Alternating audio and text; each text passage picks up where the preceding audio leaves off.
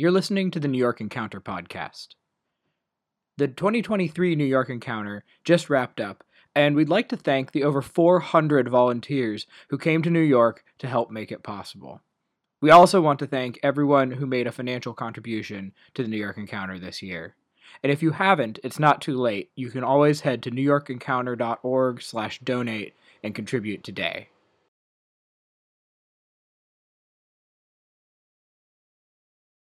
How can we live well together? What gives life purpose? What about technology, education, faith, capitalism, work, family? Is another life possible? Plough exists to help people discover essential insights into the big questions of life through stories, ideas, and culture. When you subscribe to Plough, you join a living network of people working toward new ways of living that correspond to what human beings are here for in the first place. Plough is the only publisher inspired by a Christian vision for people who are open to fresh perspectives and who are looking for a more authentic, communal way of life in a time of upheaval and change. Don't miss out. Subscribe to Plough today and you'll get your first issue of the magazine free of charge. Can't wait for you to join us.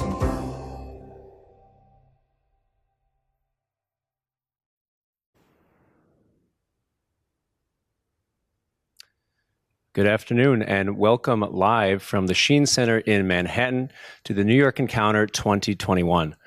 My name is Jonathan Liedl. I'll be moderating our conversation this afternoon titled A Desperate Cry for Justice Seeking a Truly Human Path to Racial Justice. Before we begin, I just want to give a special word of thanks to Plough for their generous support in organizing this event. The killing of George Floyd shocked the world and it sparked a widespread desire to seek racial justice in America. However, it's been difficult to find a unified way forward, and often the conversation around racial justice seems dominated by ideology and influenced by political partisanship. Many of these approaches fail to meet not only the demands of justice, but also the, the demands of the human heart. And many of us are looking for something else. Today, we are joined by three leaders in the movement for racial justice who, by their bold calls for justice and also their deep commitment to our shared humanity, are witnessing to a different way forward. So I'm very grateful and honored to be here with our guests, and I'm really looking forward to this conversation. Uh, I'll introduce them now, uh, and I remind everyone that if you'd like to see the full biography, you can visit the New York Encounters website at newyorkencounter.com. So, our guests, we have joining us from Washington, Washington D.C., Dr. Anika Prather. Dr. Prather teaches in the Classics Department at Howard University and has degrees from Howard, NYU, St. John's College, and the University of Maryland. She is also the founder of the Living Water School, a Christian school offering a classical education to a predominantly African American student body. And she recently published her book, Living in the Constellation of the Canon The Lived Experience of African American Students Reading Great Books Literature. We're all welcome, uh, Dr. Prather. We're also joined by Reverend Eugene Rivers III and Dr. Jacqueline Rivers, who are husband and wife and live and work among the poor in the inner city of Boston. Dr. Jacqueline Rivers is the executive director of the Seymour Institute for Black Church and Policy Studies. She holds a PhD in African American Studies and Sociology from Harvard, where she has served as a lecturer and has also served as a doctoral, doctoral fellow in the multidisciplinary program in inequality and social policy at the Harvard Kennedy School. Dr. Rivers has worked on issues of social justice and Christian activism in the black community for more than 30 years. Welcome, Dr. Rivers. Thank you. Reverend Rivers is the founder and director of the Seymour Institute for Black Church and Policy Studies. He received his education in philosophy at Harvard, and he is a widely published writer, lecturer, and community activist. He has also advised both the Clinton and Bush administrations on their faith based initiatives, and Reverend Rivers serves as the pastor of the Azusa Christian Community in Dorchester. Welcome, Reverend Rivers.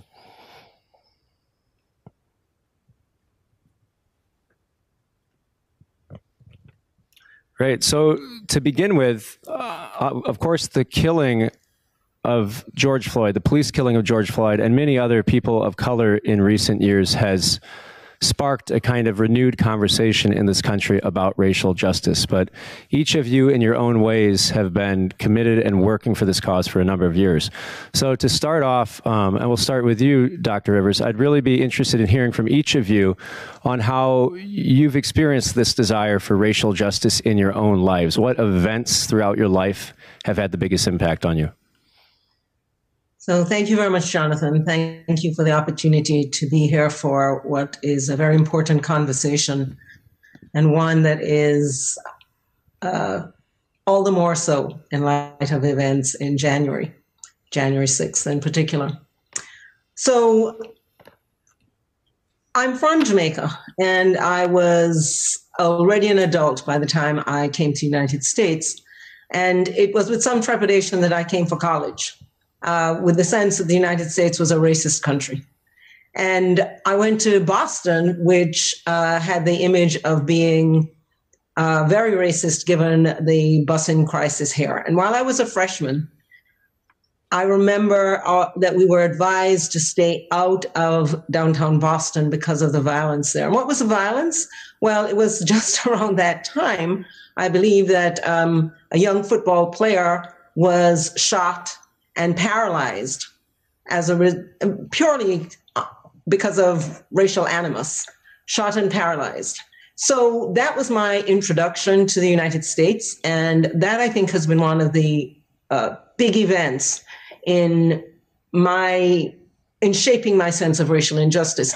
But Jonathan, I think it goes beyond just that personal experience. It really is concern for the Black poor I really felt strongly as an undergraduate that God was calling us to work on issues of justice and social justice. And that as a Black person, I couldn't simply enjoy my Harvard degree and go on to business school and be wealthy and forget the poor. That I was intimately linked my identity was connected to theirs. And so we moved into a poor neighborhood in Dorchester, a poor neighborhood of Boston, which also turned out to be extremely violent. And seeing, living in the middle of this just plays up the importance of racial justice. These are really the things that I think have shaped me the most in terms of my concerns uh, for justice. Beautiful. Thank you for sharing. Dr. Prather, uh, what's been your experience? I was a little very unique in that um, my first awareness that there was a problem um, went beyond just hearing about it, reading about it, knowing the history of it, but being um, a Black child going to a predominantly white Christian school. And I endured quite a bit of racism in those experiences uh, under the love of the love of Christ. And so that's when I really began to feel a passion for racial reconciliation uh, based on the Word of God, based on what God says about what our relationship should be with each other. Uh, my passion for showing the church should be the light in this, not the problem. Um, and then I went on to Howard University, um, where I became very involved with the impact movement that was led by Charles, uh, Dr. Charles Gilmer. And he really, his teaching and his discipleship, along with other people like James White, their discipleship, their leadership under us serving our people and serving humanity um, and bringing racial reconciliation based on truth and the word of God. Um, and then making us do things, not just sit in the pew and hear about it, but we were going into the community, we were speaking, we were being activists wherever we were placed, and being held accountable for that. Um, and that, that college experience tied back to my childhood experience, it did nothing but ignite a fire more so in me, mm-hmm. so that I became very committed that whatever I'm doing, in my the field I've chosen was education. I would be addressing this issue, even if nobody knew my name. Like whatever school I'm working in, wherever God is placing me, I was going to speak on these things, and that's just how I've just I've just made it my life's work. Beautiful, thank you. And what what about you, Reverend Rivers?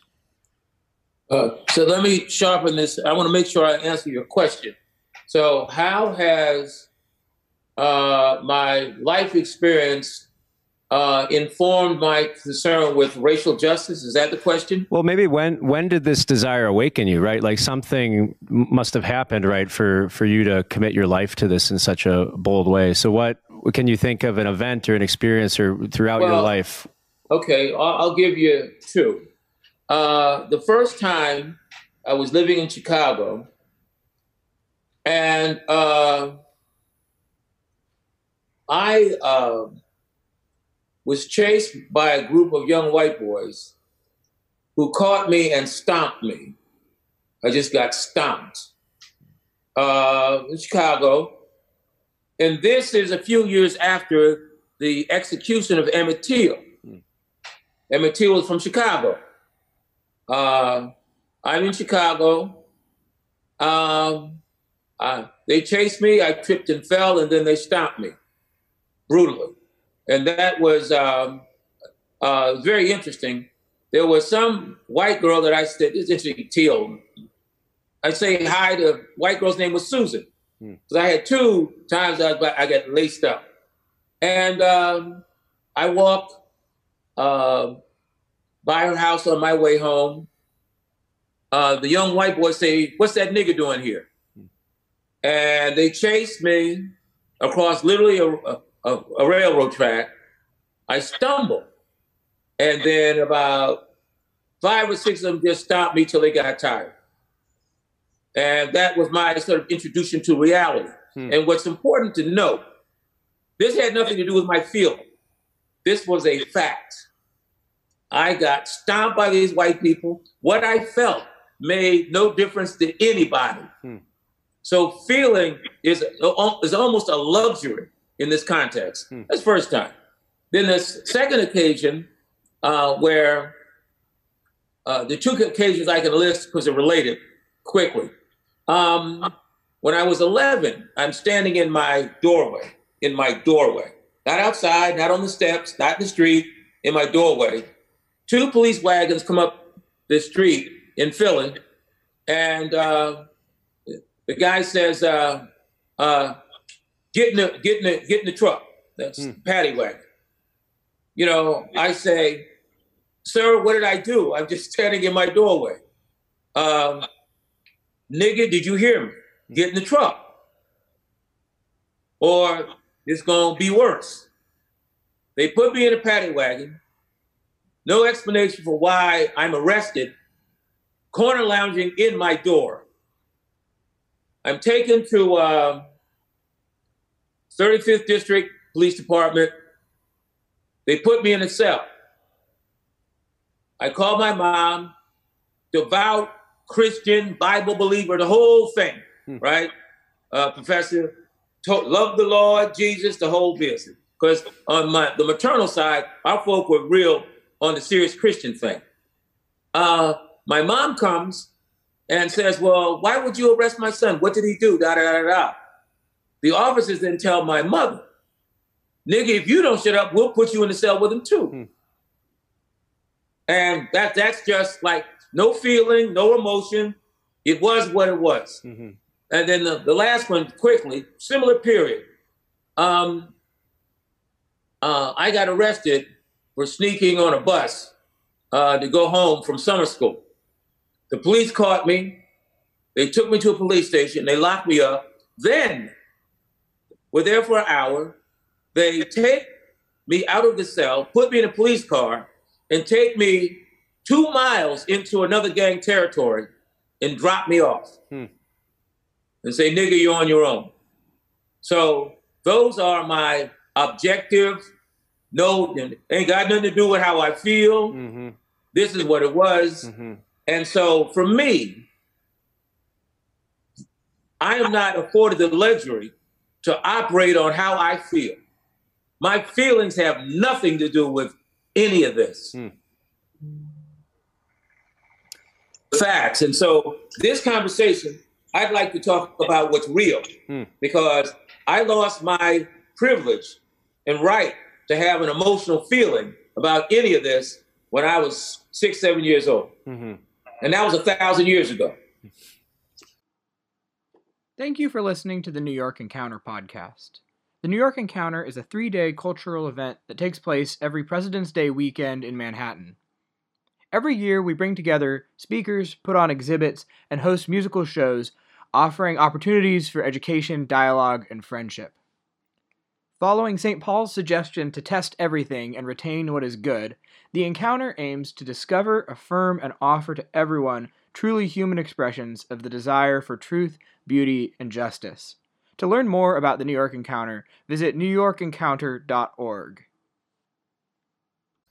Well, we'll certainly get to that in our conversation. Uh, you know, I'm struck by by each of you sharing uh, the, these personal instances, right? But as Dr. Rivers, as you pointed out, it goes beyond just personal experience to widespread patterns in, in the culture and society, whether it has to do with business, economics, policing, and discrimination. So just given your your own personal experience, but also awareness, right, of of kind of this entire context that we bring with us as we move forward as a country. What was the the impact uh, on, on you personally when when George Floyd was killed? So, what struck me was this was just the worst so far in a long, long, long series of events like this. For as long as I've been in this country, and I came in 79, there's been a history of these events. In Miami, uh, uh, uh, Trayvon Martin. Yeah, no, no, before, well before Trayvon Martin, right? Um, uh, there were riots in Miami because a man on a motorcycle was killed by the police. And that was decades ago. And then we've had just one series after another of these events. What is different in the current era is that now these are captured on cell phones. And so that was it, this was a horrendous crime. It was a it was a heart-stopping crime. To think that another human being, a, a human being could kneel on the neck of another human being and just have him die under your knee while he pleaded for his life and called for his mother. That was just horrifying. But I really saw this as just the worst of what had happened so far. And the fact that this person was a police officer, I mean, he wasn't uh, a Nazi criminal. This was a police officer who was sworn to protect and defend. So the horror of it struck me, first of all, and the fact that it was part of this long series of events. And that really said to me, in an era where now this is captured on cell phones, and so you have uh, much more awareness of it. And white people weren't able to deny it as they had in the past. They couldn't justify it. This man hadn't done, I mean, he tried to pass a counterfeit 20. Who knows if he even knew it was counterfeit, right? White people could not, they had to confront it. This was, these were the thoughts that were going through my mind. And that um, even in this era where it's caught on cell phones, on videos, so many cases, officers simply walk. It takes so long for them to be charged, if they're ever charged. Mm-hmm. Very often they're not indicted. The grand jury jury doesn't bring an indictment, and if they even are indicted, then they're found not guilty. I mean, the terrible events in Los Angeles that kicked off the riots in Watts. Uh, these are, there was, you would have thought that there was no way that those police officers could have walked. Amadou, Amadou Diallo in uh, New York you would have thought there was no way that these police officers could simply have walked, been found guilty of doing nothing wrong, not even reckless endangerment. In the Amadou Diallo case, they shot 41 times into an apartment building where innocent people were. So those were the that that really was how I was reacting when I saw this. You know, it was just both horrifying, but very, very sadly not surprising. Hmm. Reverend Rivers and Dr. Prather, how did it impact you? Good, good doctor. I I couldn't get over it. Like it was really hard for me to get over. Just I had to make myself stop watching the videos, seeing him there, seeing him crying for his mother, um, hearing about he was sort of a new Christian, kind of trying to um, change his life around, and hearing the testimonies of those who had been in ministry with him. Um, um and as uh, Dr. Rivers says, it wasn't surprising. The only difference is we're catching these things on video because on my end, um, and this is just kind of a shout out to my brother, who's my pastor now, but um, from the moment he got his driver's license, he has been stopped by police his whole life. And uh, my dad, um, who was also a professor at Howard, uh, and my mom have just a lot of wisdom on how they educated us biblically, but also historically on on these on these things. And so one of my biggest fears, I'm bringing my brother up because one of my biggest fears has been something like what happened to George Floyd, what happened to my brother. Mm. Because he could take a girl out on a date and he's coming, Dad, they stopped me again. Dad, they said my windows are too tinted. I told them my windows aren't tinted. Then they told me to put my hands down. Like it was like a constant recurring cycle. And he's your typical almost six foot chocolate African American male, you know. And so he he, I mean, it's so bad that he can pass a police car, and he'll say to himself, if he's driving, when I when he passes that police car, they're going to stop me, mm-hmm. and they usually do. Mm-hmm and it's the whole drill. And then he comes home or he calls my dad, and my dad says, Son, did you keep your hand on the wheel? Did you, you know, did you do this? Did you do that? Well, what George Floyd told tells us is that it doesn't matter what you do. Hmm. You can like after your parents, and it's the talk, it's the same talk that we hear about that black families give their children. I've had the talk mm-hmm. um, as well. And so, you know, you think, you know, for a long time you're thinking, okay, if I just do these things, I can be saved from this happening to me if I teach my children this. And so when we watch things like George Floyd, it's not just, oh, that's so awful. Oh, I can't believe they did this to him. There's a whole bunch of terror that just comes over you. I am the mother of two young sons, mm. ages eight and 10. My my brother has a 12 year old son and an eight a, a seven year old son, mm-hmm. and so he cried whenever this happens and he sees these stories. We both cry. We both get terrified because our sweet boys.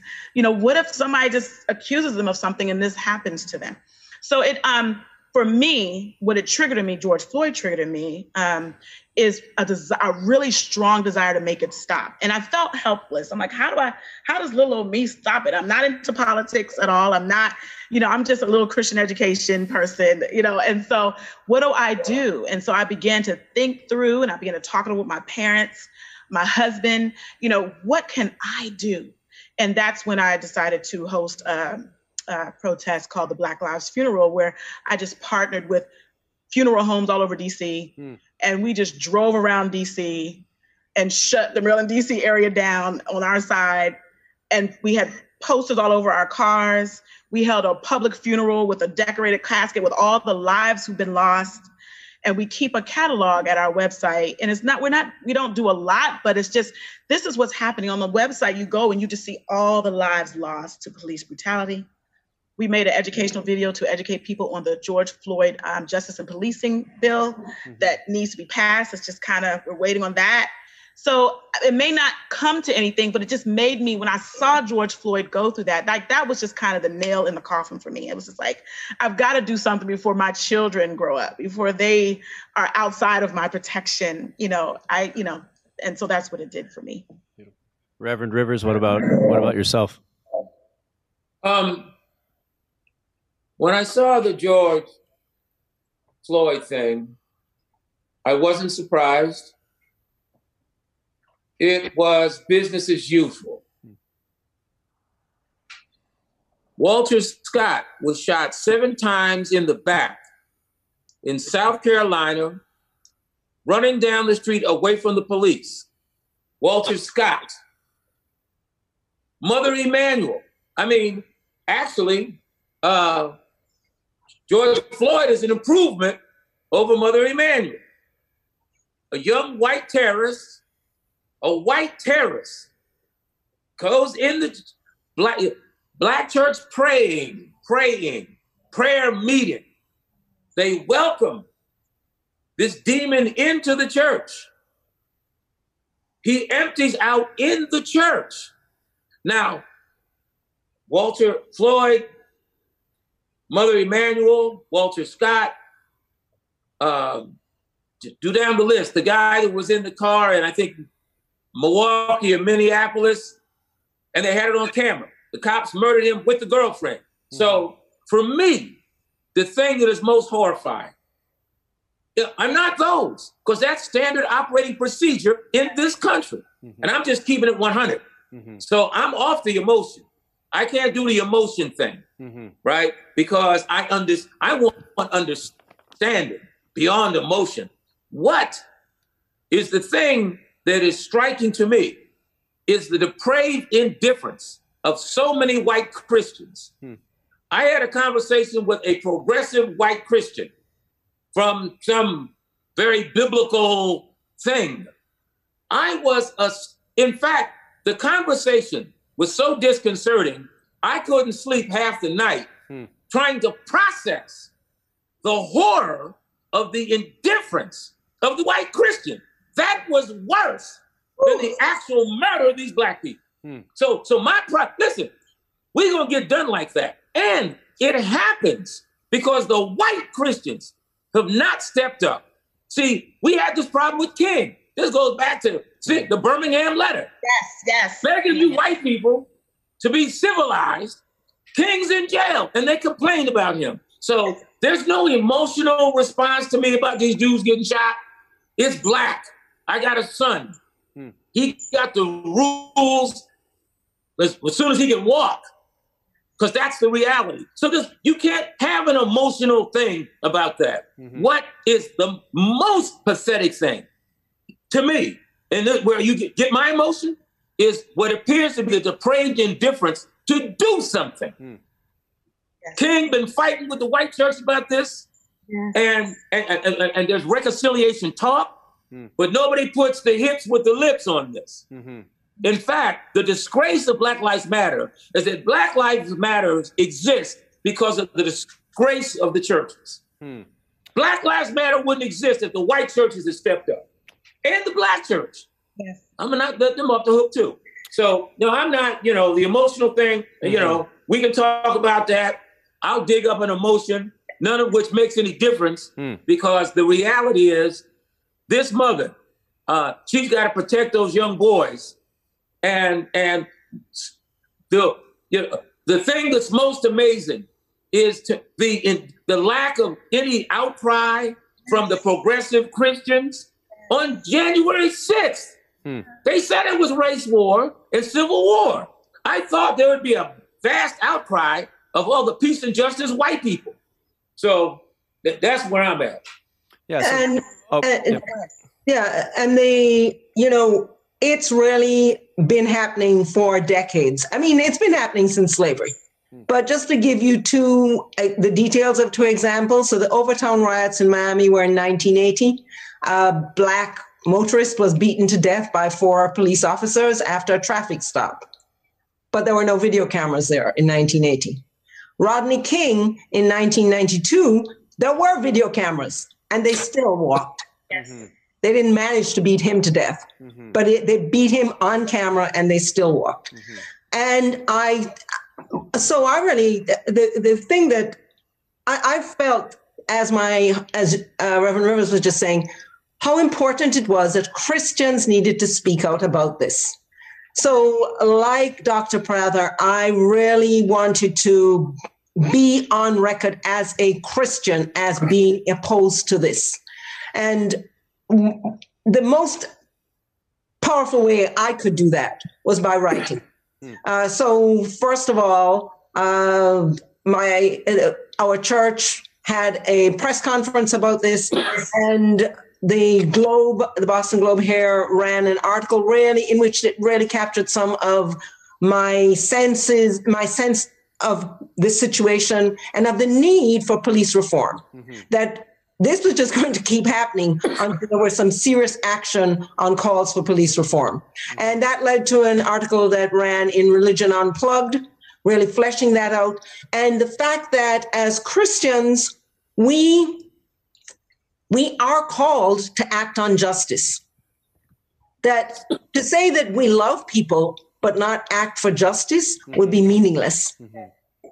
And so that we have to be taking action, we have to be doing things, and that some of these problems cannot just be solved at the level of the individual, right? Mm-hmm. It's not just that you can go out. Yeah, if you see a young black man being harassed by police, take out your camera, try to intervene, try to save his life. Hmm. But you can't be there for every young black man who's being attacked by the police. Some of these issues have to be solved at the level of policy. Mm-hmm. And uh, so, really trying to put that in the, uh, you know, into the conversation from a Christian perspective, but addressing the broader problem was the approach that we took.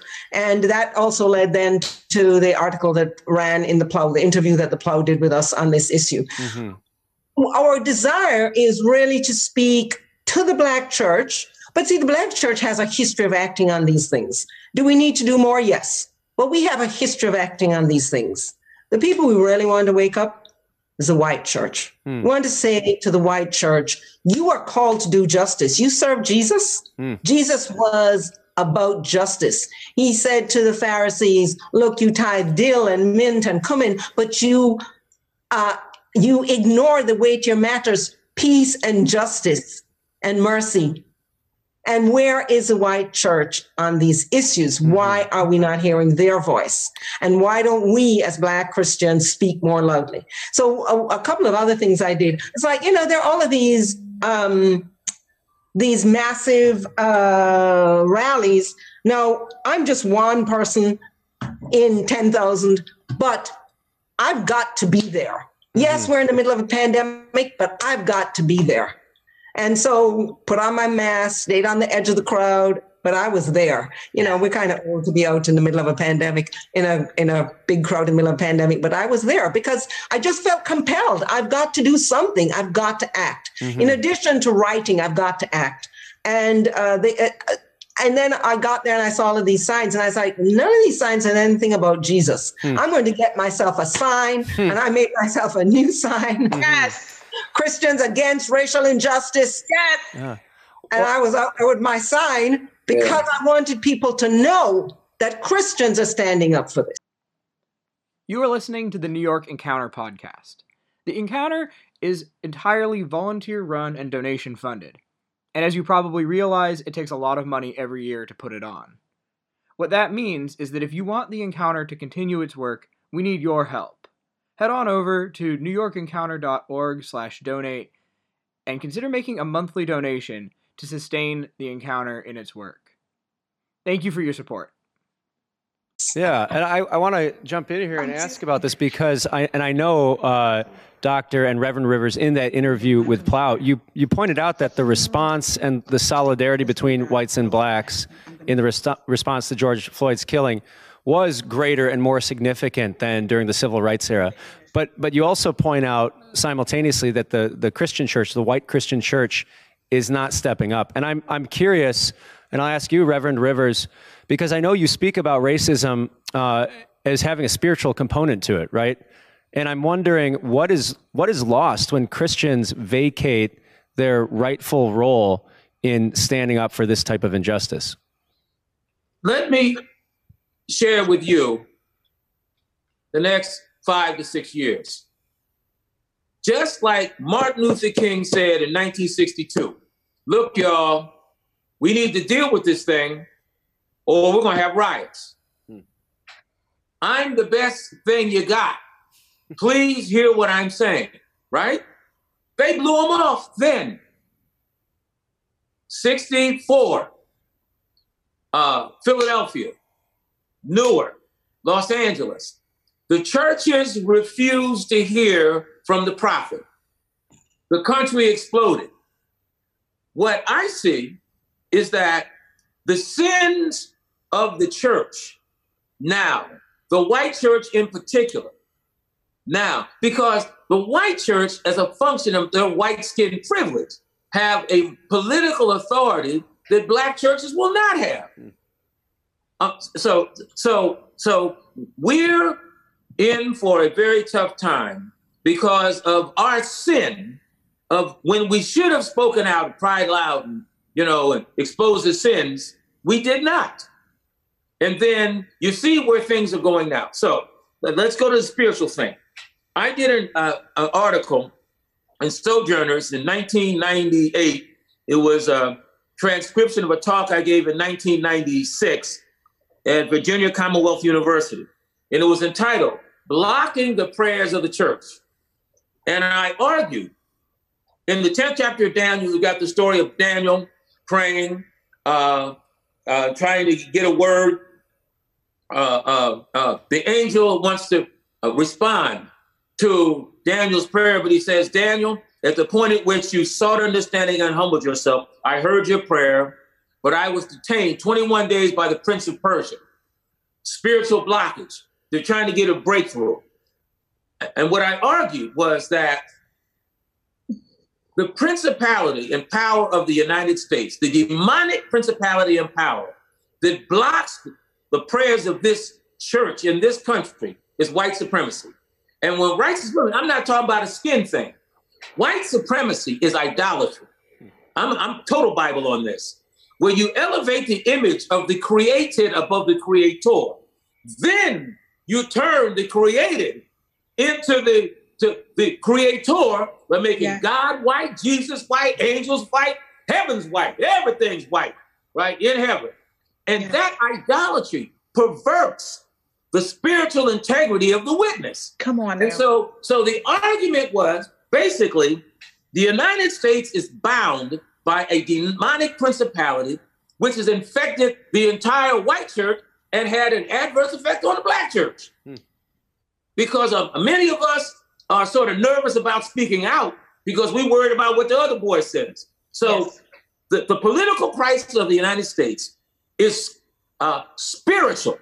It is the church's failure to engage in the intercessory spiritual warfare against the demonic principality of white supremacy, yes. which affects everything and explains to the disgrace of the church that in to this day, yes. Sunday morning is the most segregated hour in America, yes. Hmm. which is the most damning indictment yeah. of the entire church game. Yeah. And the criminal silence, the white Christians could have stood up and challenged that terrorist insurrection. Nothing. The white churches could have stood up when they went into Mother Emanuel. Yes. Right? They didn't. So listen, I'm look, look, killing black people, that's a day at the office. Hmm. That's gonna happen in part because of the complicity of the white church. And I'm not trying to make you feel guilty. So any of you white people listening to this, I can't use your guilt. Your guilt don't do nothing for me or for black people. So if you're feeling bad, please. I, I don't want to make you feel bad. I don't. I don't need your guilt. Your guilt don't pay no bills. This I'm here this afternoon to share not what I feel, but what the truth is. Yeah. Yeah. and, you know, and I want to, I really want to, if you don't mind, I want to piggyback off of what you're saying. And um, because I want to talk about my experience going going to white Christian schools. And and so I went to some of the top Christian schools in the Maryland DC area. They're all considered one of them's closed down now, but it was a very popular Christian school. And then the others are still in existence. And then every single I was in Christian schools from pre-K through 12th grade. Wow. I endured horrible racism in these schools. I was taught in Bible class that God made Black people inferior, that it was God's will for Black people to be enslaved. It was through in our enslavement that we were saved from pagan beliefs. Um, I was just taught horrible things in there. I was taught that it is a sin for races to, mar- inter- to intermarry, different races to intermarry. Now, my mom and dad were, I always think, I think my dad did this. He, he's very militant sometimes. So what he would do is he would show me scriptures. He said, You're going to this school. This is probably what they're going to teach you. In that Bible class, you have to say this.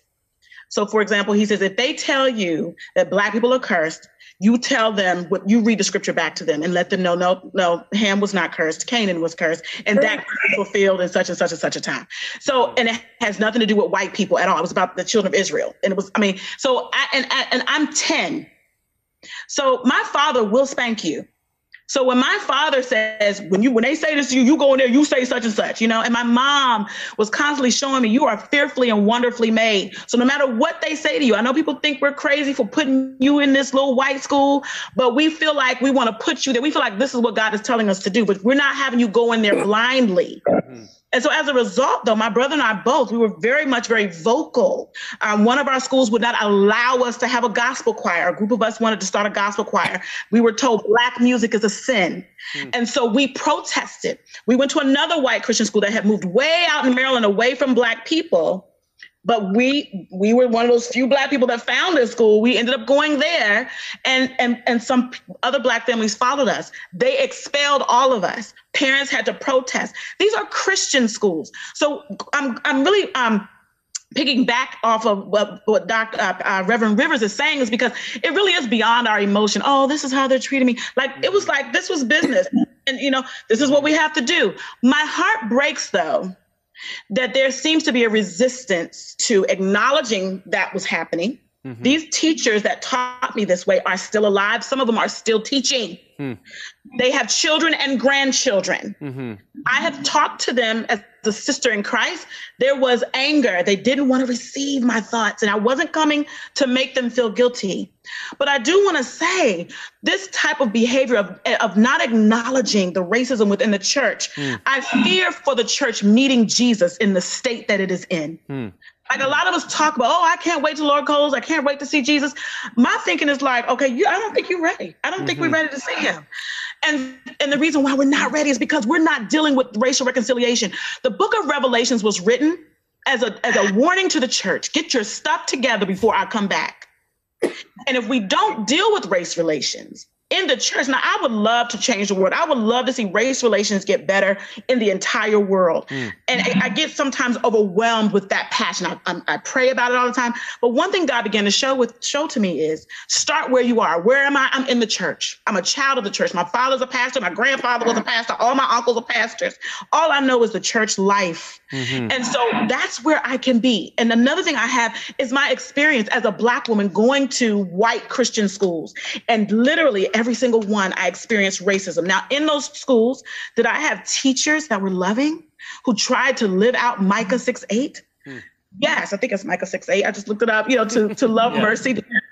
Um, yes, I had them, but the leadership, the as a whole, as an organization, there was silence. People had to sneak and be nice and be, you know, nice to you mm-hmm. uh, as a black person. And so I had one teacher who, because I remember one time she was saying, you know, it's a sin for racists to intermarry.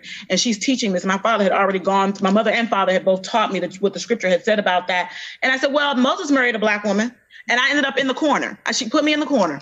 And so, you know, but these are things I had to go through. And so that all of those experiences, me constantly, can we celebrate Black History Month? No, mm-hmm. we don't celebrate Black History Month. Or can we stop showing only white figures in the Bible? especially when the and, and I want can I just deal with this? I'm gonna be quiet. So if we're Take your time, girl. Okay, if we're Christians and we believe the Bible is a true book of history, like I believe the Bible is true. And some people think I'm crazy about that. I mean, I'm I'm like, there's nothing about it that's false.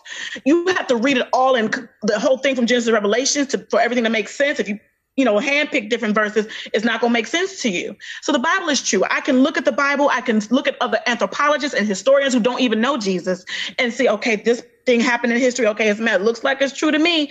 And so I know the Bible is true. We know the Bible is a true book of history, and we know that the Lord God wrote it, identifying the geographic and uh, locations of people and the ethnicity of people. Mm-hmm. How do we go through it? How do Christian publishers make every single person white in scripture. Hmm. I'm a, I have to go to, I use Christian publishers, but I'm teaching Black students. I can't use most of the Christian uh, education publications for my school mm-hmm. because none of them show my people. Mm. As, as a church, we have this book that is full of diversity where you see Jesus, the, the lineage of Jesus Christ, every single ethnicity is grafted into his genealogy. How do we read? And they say, and this person was from Jericho, and this person was from here. Like we can see all the rainbow of people that are in the lineage of our Savior. Mm-hmm. How do you claim to know the Bible and go and make everybody white? And I'm not, I'm not a supporter of making everybody black. We don't have to make it up. Hmm. It's in the Bible. Like we could just say, okay, this person's from here. Okay, that think that's modern day Iraq. Okay, this person should be tan. Okay, this person. Okay, that's Africa. I think that's somewhere near Ethiopia. This person's probably chocolate. You know, mm-hmm. this person was from Greece. They probably look white or European. So like we can. The Bible tells us how everybody looks.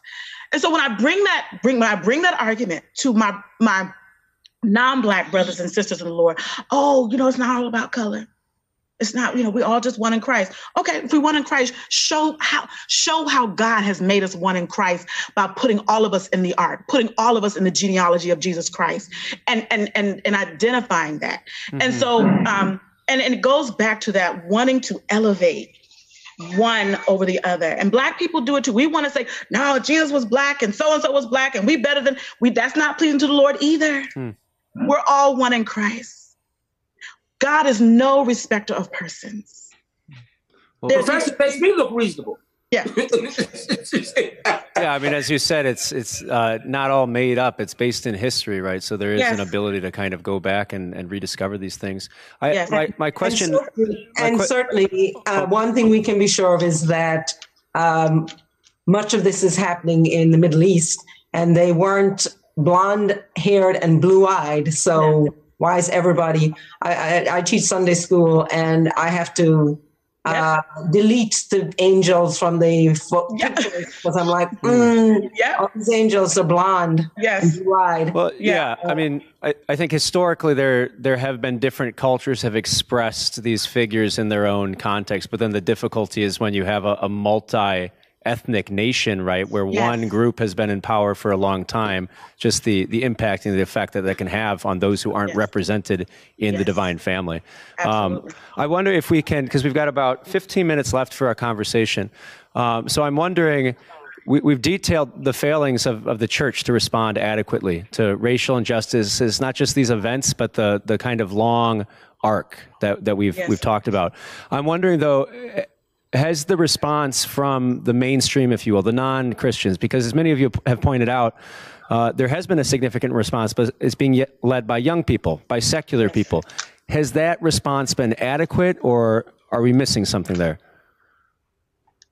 Reverend, sorry, uh, Dr. Rivers, why don't we why don't we go back with you? Rivers, go ahead, Dr. Rivers. So, so um, I think it's been very impressive. I think there are lots of factors that uh, play into that.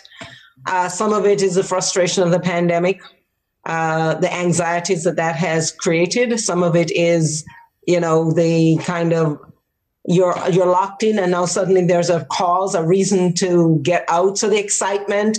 I, I don't want to suggest that everybody who is out protesting is uh, ready to lay their life down for the cause, right? I don't want to suggest that there's that level of commitment, but it has certainly given it um, a certain power. And we've seen that this kind of protest, that's part of what brought about the Civil Rights Act in 64, the Voting Rights Act in 65. So I am excited to see this kind of response. But what it has to go, it has to go further. Out of the protest and the marches in the civil rights came important legislation. legislation. We've got to see the same thing here. And some of this, uh, on, you know, some of this is not so much at the federal level, but even at the state and local level, we have to see laws around how we hold police accountable change. And that uh, is that's a heavy lift. Yeah. Mm. And it certainly, and this I think comes back to what uh, Reverend Rivers was saying that the church has a special role to play here, mm. both in pre- in intercession, because there's a spiritual dimension of this, which obviously the secular uh, forces, uh, young people are not going to see, and so we need the church to be working on that end, and then we need really need wisdom about how this this upsurge. I mean, uh, the the Occupy Wall Street didn't actually result in any concrete changes. Hmm. We want to make sure that this actually results in concrete changes. Now, here in Boston and Massachusetts, there have been laws passed around police reform. So we want to see that kind of momentum go forward. And Reverend Rivers, you you've said that the national conversation on on this issue has been uh, been corrupted by national media. So I'm wondering what what's the problem right now that you see in the national discussion about racial justice, and what does an adequate conversation look like? What are we missing? Uh, okay, a couple of things. Well, I'll answer that last question first. The white churches should make a decision to follow Jesus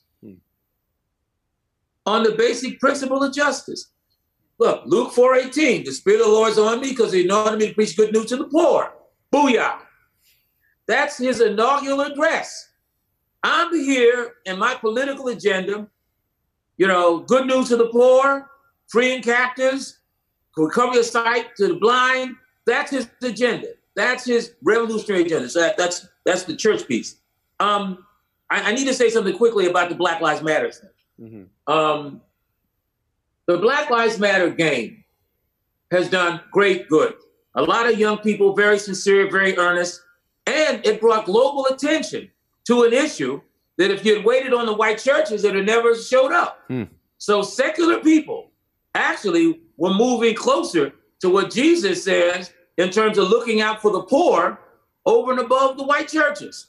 Uh, and now the, uh, the, the the downside and the opportunity for the churches, the Black Lives Matter thing is being financed by the transgender gay community. Hmm. They're underwriting the whole game.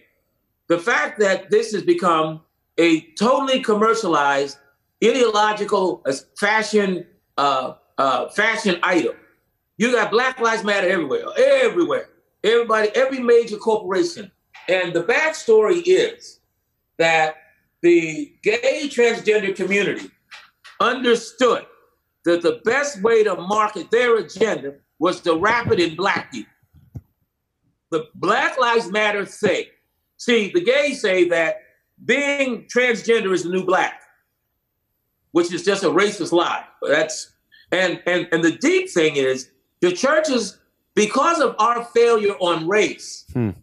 another group has hijacked the black thing and is now running it, mm-hmm. unbeknownst to the churches. Mm. And you can track the marketing, who's financing and funding this thing, the human rights agenda group, that's the big national transgender gay thing. They are underwriting Black Lives Matter. Mm-hmm. And, and the churches, uh, and, and so that's a challenge uh, that we eventually have to get to. But please bear in mind, we track this carefully. Hmm. The underwriting and the financing, because what happens is Black Lives Matter was somewhere one day, then all of a sudden exploded. It was everywhere. Coca-Cola, National Football League, NBA, everybody in the mama was on mm-hmm. Black Lives Matter because had it been financed. That didn't come out of nowhere. And the churches have to be more vigilant and alert.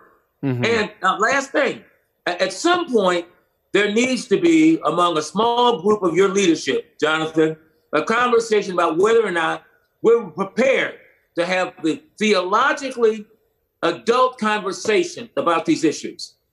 I'd like to come talk about my feelings, you know, but at some point, the white churches have to decide whether or not we're going to follow Jesus. Hmm. For real, for real. Mm-hmm. You are listening to the New York Encounter podcast. The Encounter is entirely volunteer run and donation funded. And as you probably realize, it takes a lot of money every year to put it on. What that means is that if you want the encounter to continue its work, we need your help. Head on over to newyorkencounter.org/donate and consider making a monthly donation to sustain the encounter in its work. Thank you for your support. So with with about maybe for the next 5 minutes I'd love to hear from each of you about We've talked about the failures of the church. We've talked about the inadequacies of a secular approach. What does an authentic uh, path forward to racial justice and racial reconciliation look like? What is maybe one thing, Lady. two things? Yeah, we'll go to uh, Dr. Prather and then Dr. Rivers. On, on, Black Lives Matter, I will say that I know when I when we did our protest, it was not a Black Lives Matter thing. It was a very church based thing, very scriptural. We were very focused right. on representing the Lord when we did ours. We, and um, my brother preached a sermon about what God feels about justice. It was just a really beautiful um, a moment. But Black Lives Matter, even though they knew we weren't a Black Lives Matter event, they sent flower a wreath of flowers to honor the lives of the and i appreciated them doing that and even though we may have different um, spiritual backgrounds different viewpoints on some of the things you shared uh, reverend rivers um, i think one of the reasons why and, and, and sometimes people uh, get frustrated with me about not being more vocal about how different we are mm. in our spiritual standing My, oh no you're on we can hear you, Dr. Prather. Yeah. Um, okay, you. Um, is because I, I have a hard time complaining when the church has been silent. Come on. Hmm. Come on. So Black Lives Matter, these women chose we're not going to be silent. We're going to do something. Now, the fact that it took fire and went to other places, all I can say, even though I, you know, have different of opinions, we we were sitting here saying, and, and I get I struggle, especially with the white church. That's why I'm very careful to speak against Black Lives Matter, because a lot of times white churches will complain about their different spiritual values to discount the work that they're doing. Hmm. Come on, child. And I think Say it, girl. And I think that's the danger. I hope mm-hmm. I can mm-hmm. still be heard. Yeah, we can yes. hear you. Yeah. Hello? Doctor, yes, yeah, Dr. Rivers, let's go to go to you here. A couple minutes, then I'll have one more question. Okay, so I think that uh, what's really imp- one of the really important things is getting out of our echo chambers, because I think what has been really destructive about cable news and uh, the way the culture has developed some of the right wing talk radio is that people are only hearing. Everyone knows this. People are only hearing from the people that they agree with. Hmm. Well, psychological studies show that in that situation, our positions get more and more extreme. Add to that the political reality of gerrymandered uh, congressional districts, which means then that you have the most extreme politicians being elected. And it becomes almost impossible to be a moderate. So, so we're on this upward spiral of mm. polarization.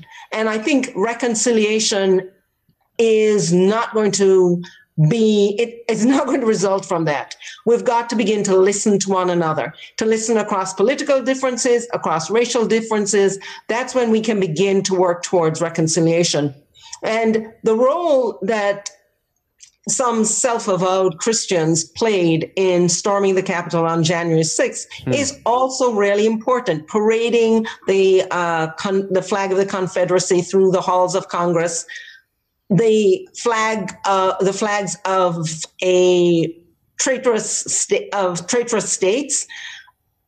How do we address this? I think these are the issues that we have to engage. Mm. And m- as much as I don't agree with the Biden administration on their position on human sexuality or on religious freedom, I am hopeful that at least the fact that this is someone who is more moderate that uh, this administration may, in fact, create some space for there to be reconciliation. Mm-hmm. But we, the church, we really have to model it. Yes. Martin Luther King Jr. preached about love. He opposed justice in a nonviolent way that affirmed the importance of love. We need to do the same. Yes. We're not going to get reconciliation without love. Yes so that there can be room for real forgiveness as yes. well as repentance. Yes. Mm. Final question, because we only have a, a, few minutes for you. I'm just listening and, and hearing from all three of you. Um, a great amount of righteous in- indignation, I think, is the the scriptural term that we would use uh, for these injustices and also for the complacency of your brothers and sisters in Christ. But at the same time, just getting to know the three of you over the past week or two, I know there's a lot of an immense amount of hope too, and even to to come back like you just did, Dr. Rivers, and to speak about love. Like we're not hearing that in the mainstream.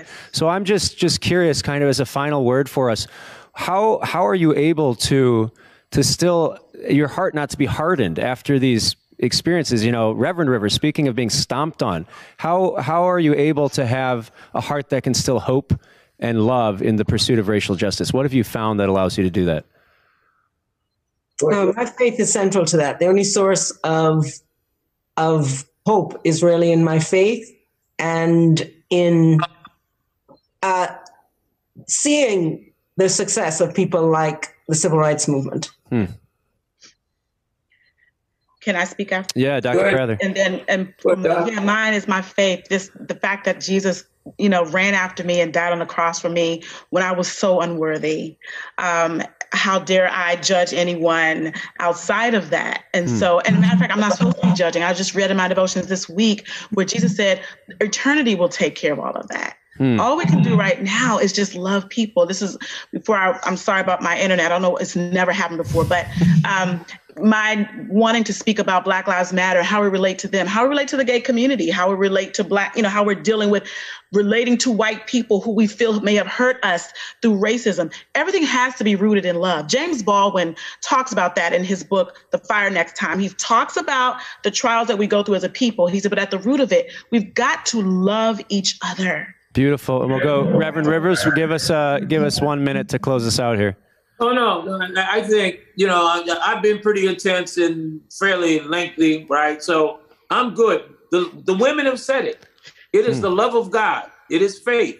The only game left is the game of faith and love.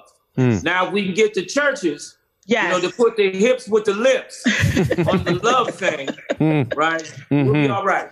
Yes. Yes. Beautiful. Well, I want to thank uh, the three of you for for joining us this afternoon and really sharing uh, from the heart and also from your expertise on such an important topic. And I hope it does inspire, um, you know, not just nice ideas and nice feelings, Reverend Rivers, but but action as well. So thank you so much. And praise thank, God. Praise, God bless you, Jonathan. Thank you God very much. Uh, we want to give thanks again to Plough for helping to organize this event and for everyone who has watched it on YouTube. And just a reminder that the live streaming will resume at 4 p.m. Eastern Time with lessons learned, witnesses on education in a time of pandemic. And also a reminder that you can support the encounter by going to the website, which is newyorkencounter.org. I think I said .com before. It's .org, and click on the menu, and then click donate. Thanks again to our guests, and thanks to everyone else who's tuned in. How can we live well together? What gives life purpose? What about technology, education, faith, capitalism, work, family? Is another life possible? Plough exists to help people discover essential insights into the big questions of life through stories, ideas, and culture. When you subscribe to Plough, you join a living network of people working toward new ways of living that correspond to what human beings are here for in the first place. Plough is the only publisher inspired by a Christian vision for people who are open to fresh perspectives and who are looking for a more authentic, communal way of life in a time of upheaval and change. Don't miss out. Subscribe to Plough today and you'll get your first issue of the magazine free of charge. Can't wait for you to join us. Thank you for listening to the New York Encounter podcast. We hope you liked what you heard. If you did, please consider posting a review on whatever platform you listen on. Those reviews really help the podcast reach more listeners. If you share the podcast on social media, please tag the New York Encounter. On Twitter, we're at NY Encounter.